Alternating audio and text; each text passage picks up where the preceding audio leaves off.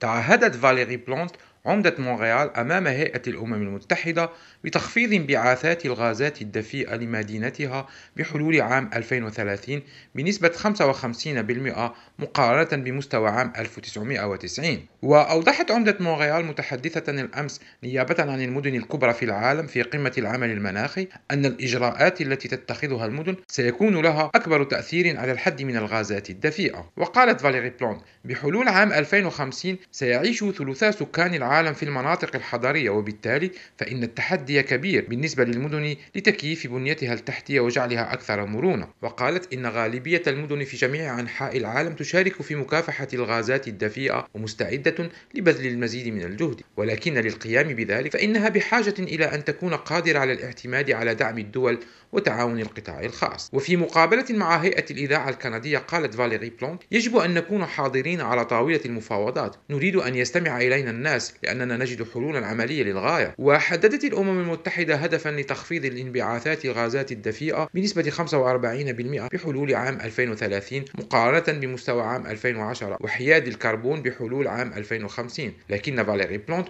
تريد الذهاب أبعد من ذلك. وقالت طلبت من لجنة من الخبراء والعلماء وضع خطة لتخفيض انبعاثاتنا بنسبة 55% بحلول عام 2030 وأنا على استعداد للذهاب أبعد من ذلك كما قالت. وتحدثت العمدة بلانت نيابة عن مدن العالم الملتزمة بمكافحة الغازات الدفيئة وكذلك كسفيرة للتنوع البيولوجي في المجلس الدولي للمبادرات البيئية المحلية والذي يجمع أكثر من 1750 بلدية في أكثر من 100 دولة. وبالنسبة لعمدة مونريال يبدأ تخفيض الغازات الدفيئة في المدن حول العالم بإعادة تنظيم وسائل النقل. وأبلغت فاليري بلانت الأمم المتحدة بأننا نحتاج إلى التركيز على النقل المستدام من خلال عرض النقل الجماعي النشط والمحسن وإنهاء اعتمادنا على السيارة الفردية وكهربة النقل. وأنهت العمدة التي من المقرر أن تستضيف الناشطة البيئية غريتا تونبرغ في مجلس مدينة مونريال بعد ثلاثة أيام خطابها بالإشادة بالجهود التي بذلها الشباب لإحداث التغيير مؤكدة أنها ستتظاهر إلى جانبهم يوم الجمعة في شوارع مونريال وللإشارة فقد نظمت قمة العمل المناخي بناء على طلب من الأمين العام للأمم المتحدة أنطونيو غوتيريس لإعطاء دفع للجهود الخجولة للدول لمكافحة تغير المناخ وتركز القمة على العمل كما يدل عليه اسمها. وضغط الأمين العام للأمم المتحدة على صانعي القرار